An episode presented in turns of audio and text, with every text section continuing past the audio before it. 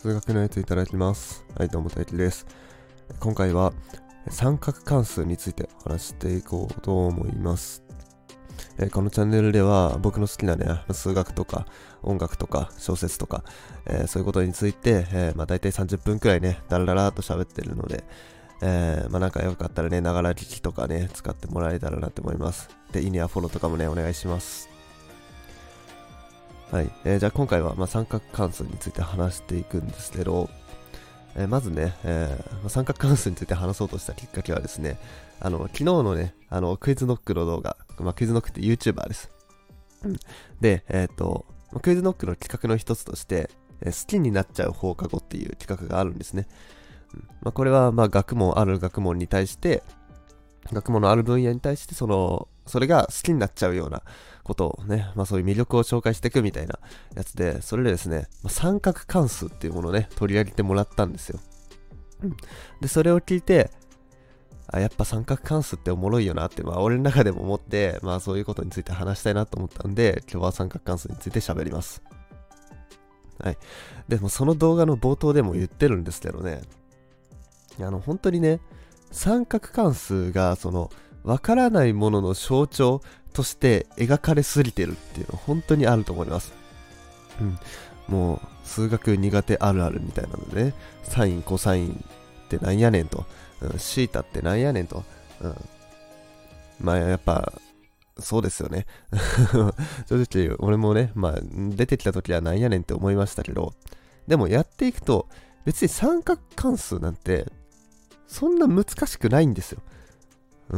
そういうこと言うとね、苦手な人に怒られそうですけど、これ本当です。本当に難しくない。三角関数それ自体は難しくないんですよ。そのサインとかコサインみたいな、よくわかんないシータとかね、よくわかんない文字を使ってるから、ちょっと難しく感じてるだけで、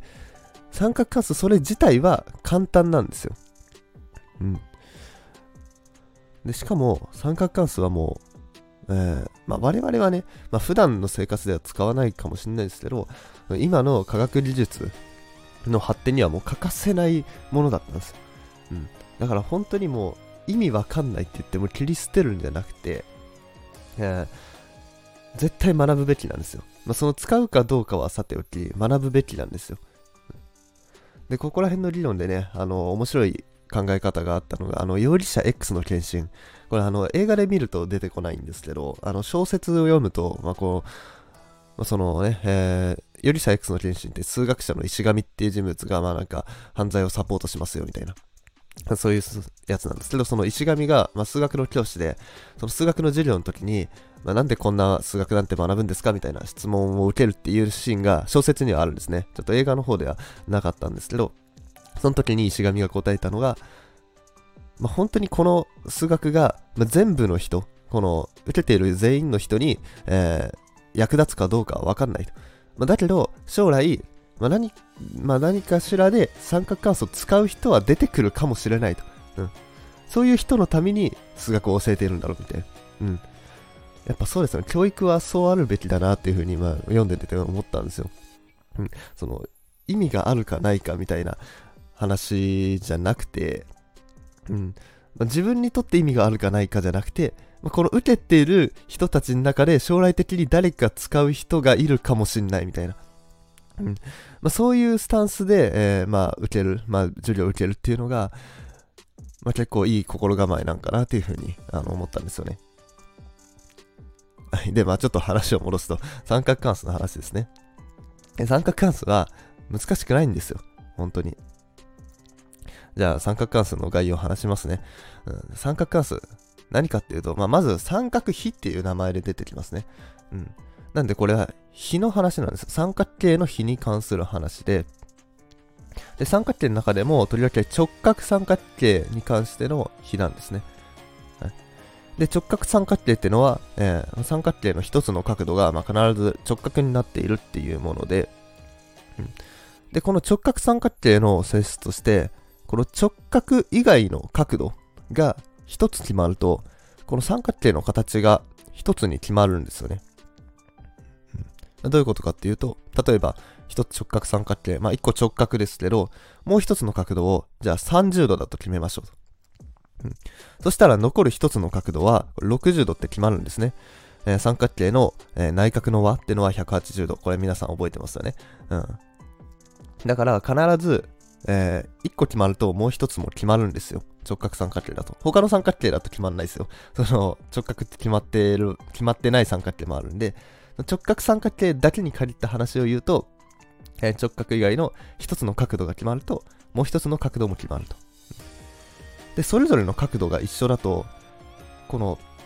三角形の形自体は1つに決まるんですよ。その辺の長さは分かんないけど、拡大縮小の関係にはなってて、まあ、例えば、3センチ、4センチ、5センチの三角形、それぞれの辺が3センチ、4センチ、5センチの三角形、これ直角三角形なんですけど、これが6センチ、8センチ、10センチっていう風に、こうそれぞれの辺が倍になったと。うん、でこうなった時に、まあ、辺の長さは倍になってるんですけど、これ形は一緒なんですよね。その拡大しただけ、2倍に拡大しただけで、形は一緒だと。うん、で、角度を見てみると、やっぱり一緒なんですよね。うん。その小さい三角形の一つの角に大きい三角形の一つの角をこう重ねるように合わせてやると同じ角度になります。うん。なんでこう角度が一緒だとこの拡大縮小の関係になってるんですね。うん。でまあこういう関係のことを数学では相似っていう風に言います。I に通うみたいな。I はあれですね。なんて説明すればいいんだろう。相談の相か。相談の相に、似るって書いて相似っていう風に言います。で、この相似っていう場合の時には、まあ、辺っていうのは、長さは分かんないんですけど、でも1個、辺に関して決まるものがあって、辺の比に関しては一緒になるんですね。例えばさっきの3対4対5っていう三角形と、6対8対10っていう関係は、それぞれ辺の比が全部3対4対5になるんですよ。うん、6対8対10は、それぞれ2で割ると3対4対5になりますよね。で他にもそうですよ。例えば、9対、12対そうね、9対12対20かな、うん、そうこれも同じになるんですよ、うん、全部3対4対5になるっていうで辺の比は一緒になるんですよ、うん、ってことはじゃあ角度が1個決まれば辺の比が1個決められるよねっていうので出てきたのが三角比なんです。三角比ですね。関数って一緒になっちゃったんだけど、三角比が出てくるわけです。で、じゃあここでは、一つの角度決めたのを30度だとしましょう。はい。で、その30度っていうのを左下に持ってきて、90度を右下に持ってくるように、まあ、三角形を変えてくださいと。うん、まあ、そしたら、この右上に出てきる角度が、まあ、60度になると。うんまあ、そしたらですね、この斜めの長さ、これは、長さが2になりますと。はい、で、右側のこの縦の長さ、うん、これは、長さが1になりますと、うん。で、この下にある横線の長さ、これはルート3になります。はい、でまあ、なぜこうなるかっていうのは、一辺が2の正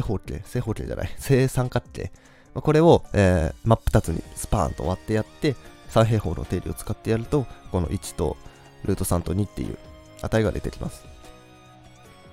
はい、で、こういう直角三角形を作って、でそこからまあ辺の比を取ってくるんですね。はい、で、比っていうのは分数と同じことなんで、例えばね、2対1と2分の1って同じことなんですね。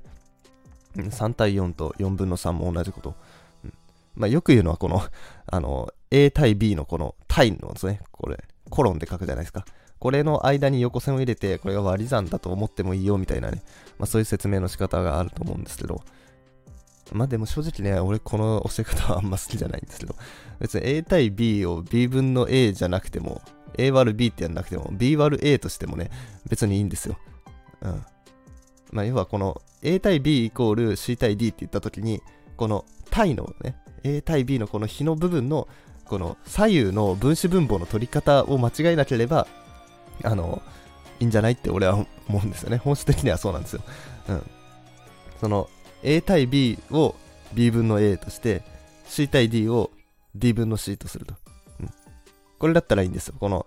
左側を分子に持ってきて右側を分母に持ってくるっていうのが合ってるんでいいんですけど、 A 対 B を A 分の B として C 対 D を D 分の C みたいにする。この左右が逆になっちゃう。この分子分母が左側を分子に持ってくる、こっち側では左側を分子に持ってきてるのにこっち側では右側を分子に持ってきてるみたいなそういうことが起こんなければ別に大丈夫なんですよ。うん。そのどっちからどっちを割ってもいいんで、うん。まあ、この比っていうのは、まあ、要は分数ですよと。はい、ということなんで、じゃあさっきのね、2センチ、1センチ、ルート3センチ、これで、比を取ってきますと。で、サイン30度をどういうふうに取ってくるかっていうと、斜めの長さかける、この右側の縦の線の長さ。これがサインになると。だから、2分の1ですね。2分の1。これがサイン30度。で次、コサイン30度は、斜めの長さの2かける、かけるじゃないね。斜めの長さ分の、下のね、横線の長さっていうことで、2分のルート3という風になると。はい、これが三角比なんですよ。うん、この直角三角形を1個取ってくると、角度が1つ決まると、比が1つ決まるよねと。うん、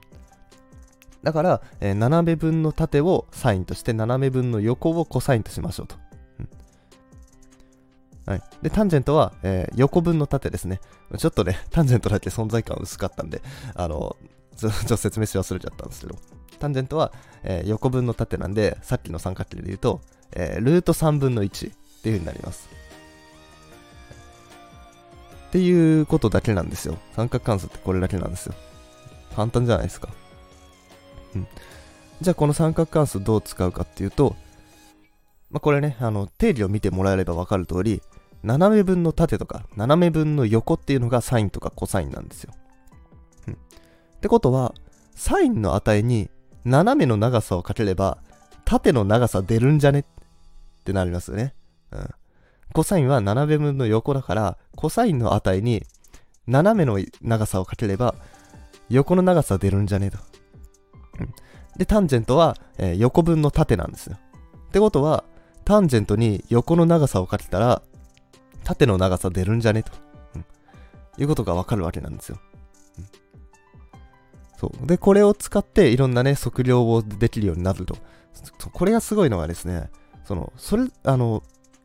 くわかんないところの長さ、計測できないような長さでもそこまでの距離とそこに関する角度、まあ、この2つで計測ができるっていうのが画期的なんですよね。うん、まあよくある例としてはタンジェントを使って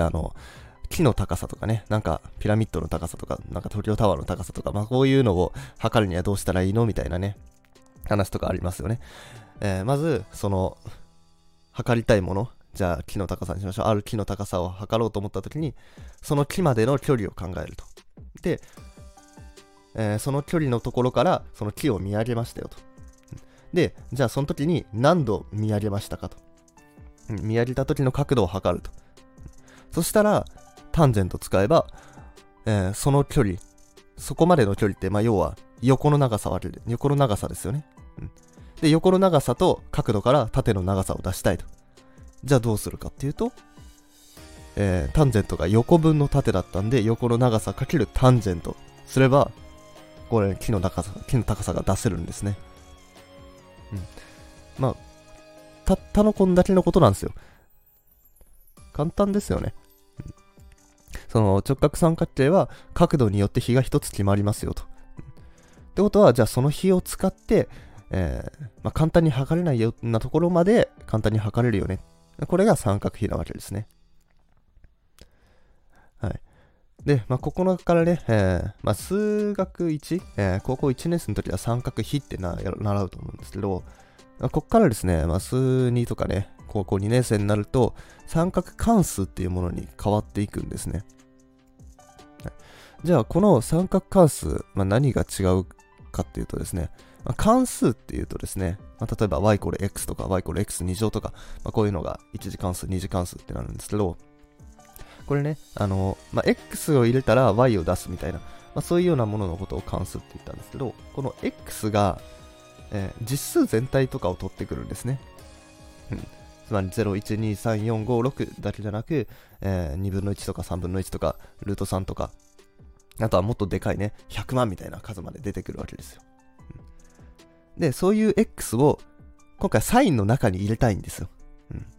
サインの中に入れたいと。そうするとちょっと不都合なことが起こるんですね。例えばサイン0度っていうのを考えてみようと。サイン0度、ちょっと考えてみてください。直角三角形考えて、直角三角形ね、1個直角で、でもう一つの角度を0度としますと。そんな三角形あるんですかと。一つの角度が90度で一つの角度が0度の三角形なんてありますかと。ないんですよね。じゃあサイン90度も考えてみてください。これもね、できないんですよね。一つの角度が90度で、もう一個90度を取ってきたら、これなんか、漢字の受け箱みたいなね、なんかビーカーみたいな、コップみたいな形になっちゃって、こう三角形にはなり得ないんですよね。もっと言うと、90度より大きい角、鈍角にやっても、よくわかんないと。一つの角度が90度、もう一つが100度。そんな三角形できるって、どんどんその、幅がどんどん開いていっちゃいますよね。90度でこう縦に上がっていくと、100度で斜めに上がっていくので、どんどん幅が広がっていっちゃって三角形にはならないと。もっと言うとマイナスの角度とかもね、出てくるんですよ。マイナス30度って何ですかと、っていう風に考え出すと、これ直角三角形じゃね、どうにも対応できないんですよ。その X、サイン X のこの X の部分にいろんな値を入れたいけど、直角三角形じゃどうにもできないという時に、さあどうしようかと。ここがね、こう三角関数のね、一番面白いところだと思うんですけど、ここがね、いいんですよ。ここの壁にぶち当たった時にどうやって解消するか。これがね、本当に最初に思いついた人、天才だなって思うんですけど、この三角関数をですね、直角三角形で捉えるんじゃなくて、座標で捉えてみます。つまり、ある点を取ってきたときに、その点の座標を x,y と置きますと。でその点と、原点 0,0 の点ですね、この点で、直線結びます。正確には線分ですね。この線分を作ると。でその線分の長さ、これを r っていう風に置きます。 r って文字で置きます。でこの直線っていうのは、こう X 軸と、角度ができてますね。 X 軸とその直線で角度ができると。でその角度を、θ なり X なり、置いてみますと。でそうしたときに、サイン θ っていうのを r 分の y って置いて、コサイン θ を r 分の x って置くんですね。こうすると、なんとね、さっきのね、直角三角形のやつを保ったまんま、0度より小さい角度とか、マイナスの角度とか、90度より大きい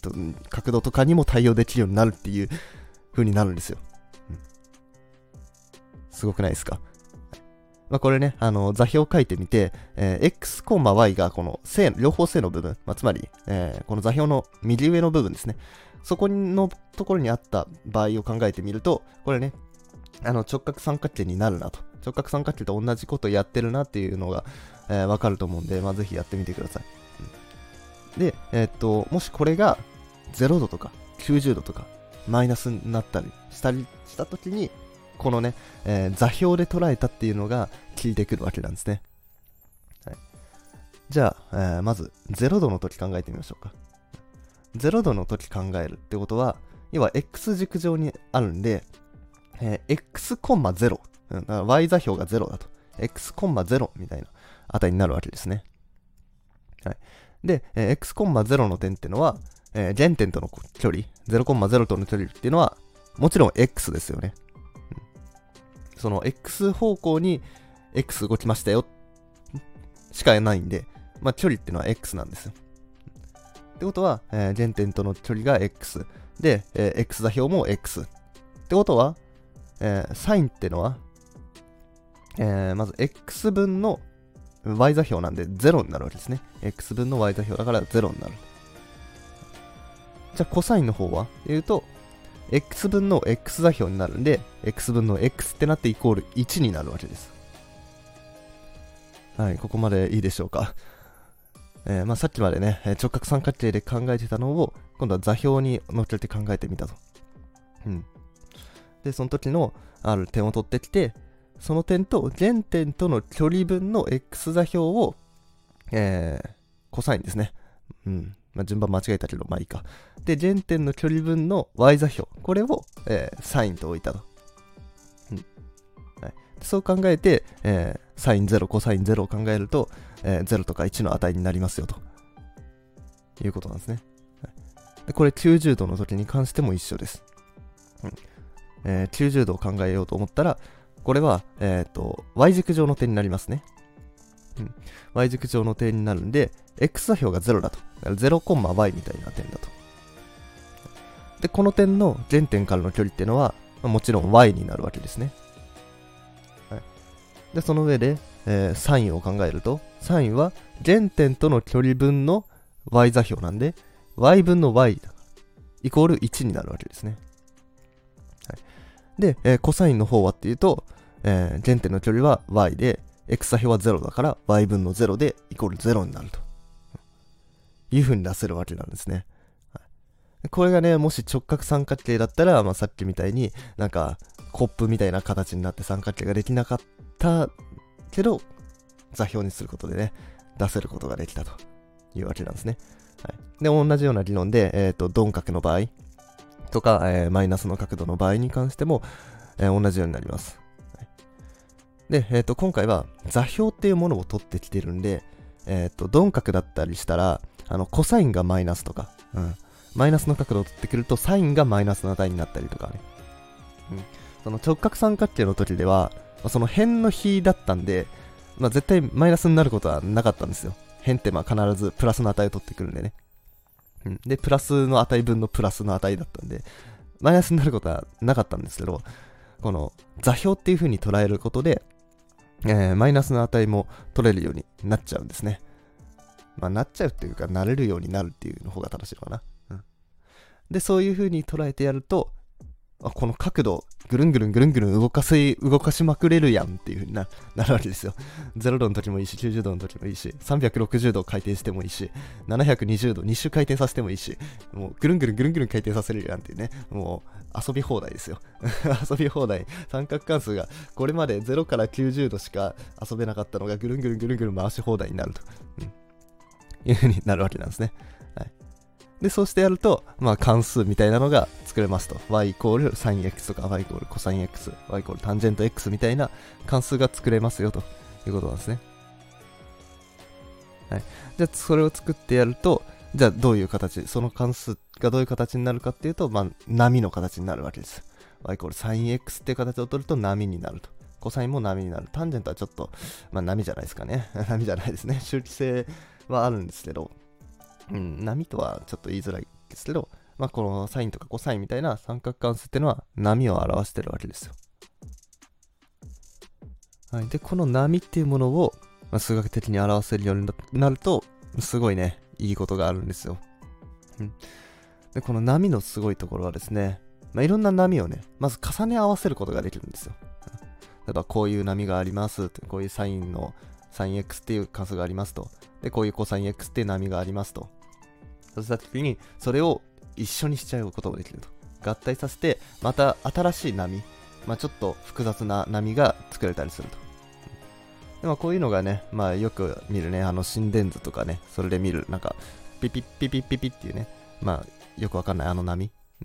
波だけどなんかすごい不規則な波だと。こういうのがいろいろ作れるわけです。これが電波とか、音とか、ハモリとかね、まさにそうですよね。そのいろんな音を、音って波なんですよ。で、いろんな周波数、その音程が違うってことは周波数が違うってことなんで、そのいろんな周波数の音を重ねると。でそしたら、また新しい波が生まれると。で、これで、波の性質としてなんか、人間の感覚として心地いい感じがするとか、なんか不快な感じがするみたいな、そういうのが決まってくるわけですよ。はい、ですごいのがですね、まあ、この釣りなんですけど、重ね合わせるっていうことがね、重ね合わせて新しい波を作ることができるんですけど、じゃ重ね合わせることができるってことは、じゃ逆に分離もさせれるんじゃねっていう考えがあるんですよ。まあ、これのことをフーリエ変換とかフーリエ級数展開とかね、フーリエ展開みたいな、フーリエなんちゃらってやるって書いてあるやつ、まあ、これがその重ね合わせた波を分離させれるんじゃねっていう考え方なんですよ。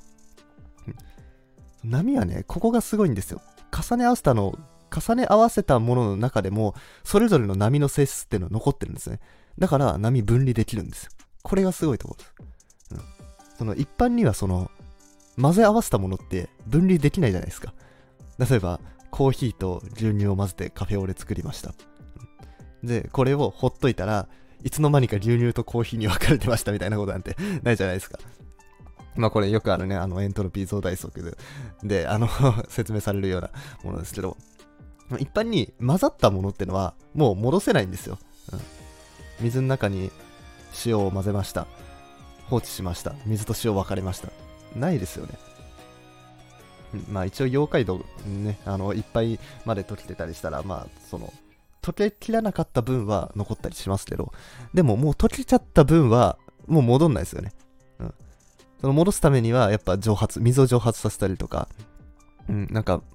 別の工程を経なきゃいけないと、うん、何もしなかったら混ざったものは分離すること、元に戻ることなんてないんですよ、うん、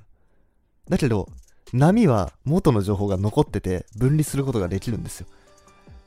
これすごくないですか。まあもちろんね、仕事とかね、エネルギーは使うんですけど、でも分離させることができるんですよ。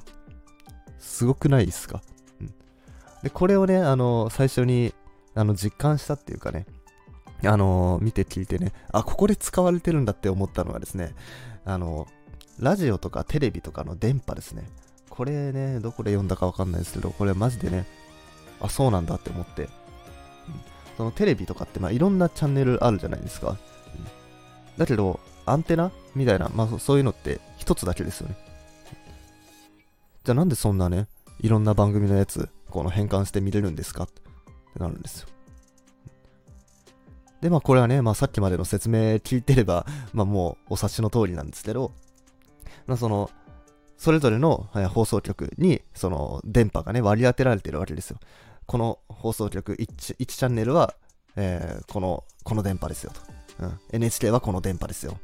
4チャンネルはこの電波ですよ、5チャンネルはこの電波ですよっていう風に割り振られてるんですね、うん、でその電波を全部重ね合わせたものでその送ってるんですよ、うん、でそれをアンテナで受け取るんですね、うん、でその重ね合わさった状態のやつを分離してそれぞれの電波に合わせてやると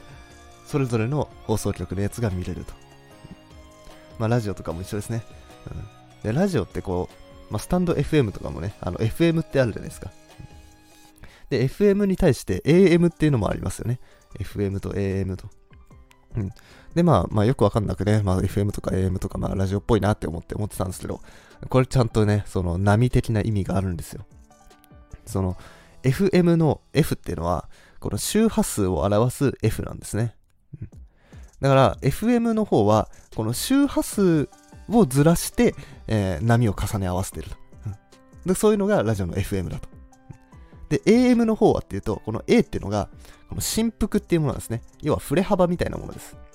この波が上行って下行って戻ってくる時のこの上行って下行ってのこの振れ幅、うん、これが AM の A の意味なんですね、うん、でこの振れ幅が違うやつを重ね合わせて、その電波を送りますよ。でその AM その振れ幅によって、変えますよっていうのが AM なんですね。これ聞いて、あ、そういうことなんだって思って、うん、これはね面白かったですね。 FM とか AM の違いとかもね一緒に理解できてね、すげえよかったですね。でスタンド FM はね、うん、FM なんで、まあ、多分周波数がね違ってるんじゃないかなという予想も立つわけですね。まあ本当に周波数が違うのかどうかは、まあ配信者側からしてもね視聴者側からしてもちょっと確認はできないんですけど、まあそういうのを見たときにね、その波の知識、三角関数の知識があれば、あ、そういう風になってるんだっていうのが、まあよくわかると。やっぱ結局知識ですよね。うん、知識があるかないかどうかで、まあその、新しいものを見たときにね、その、こういうことだったんだみたいなね。うん、まあ中でも数学の知識って、まあそういうものにね、つながりやすいと思うんですよ。その、多分習ったときは、これ何に使うのって多分なると思うんですけど、それがまあこういうところで使われてるよって言われると、あ、そういえば波ってこんな性質あったなとか思うと、まあこのね、いろんなね、点と点がつながる感じが味わえるというわけなんですね。なんでね、皆さんぜひ三角関数ね、難しいものじゃないんで、うん。まあ、今回の説明聞いてそんな難しくなかったでしょ？うん。その角度とか辺の比とか、それだけなんですよ。そう、サインとかコサインとか、まあ、よくわかんない文字を使ってる、うん、その普段見慣れないやつを使ってるから、その難しく感じるだけで、実は簡単なんだよ。うん。なんでね、皆さん、ぜひね、三角関数毛嫌いせずにやってみてください。面白いことが待ってるんで。はい、というわけで、今回は三角関数についてお話していきました。面白かったなって方は、いいねやフォローなどをお待ちしております。はい、それではごちそうさまでした。